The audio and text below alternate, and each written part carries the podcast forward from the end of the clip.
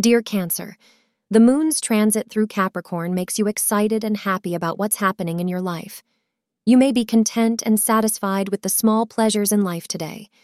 Take advantage of this day to relax and pamper yourself.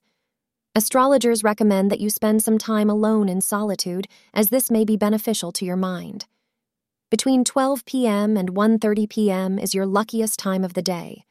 For the rest of the day, pink is your lucky color.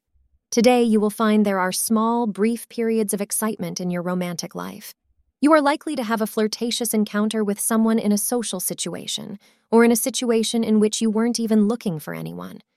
This could be a friend of a friend or even an accidental meeting with someone you knew long ago. Just enjoy it for the moment it lasts. Thank you for being part of today's horoscope forecast. Your feedback is important for us to improve and provide better insights. If you found our show helpful, please consider rating it.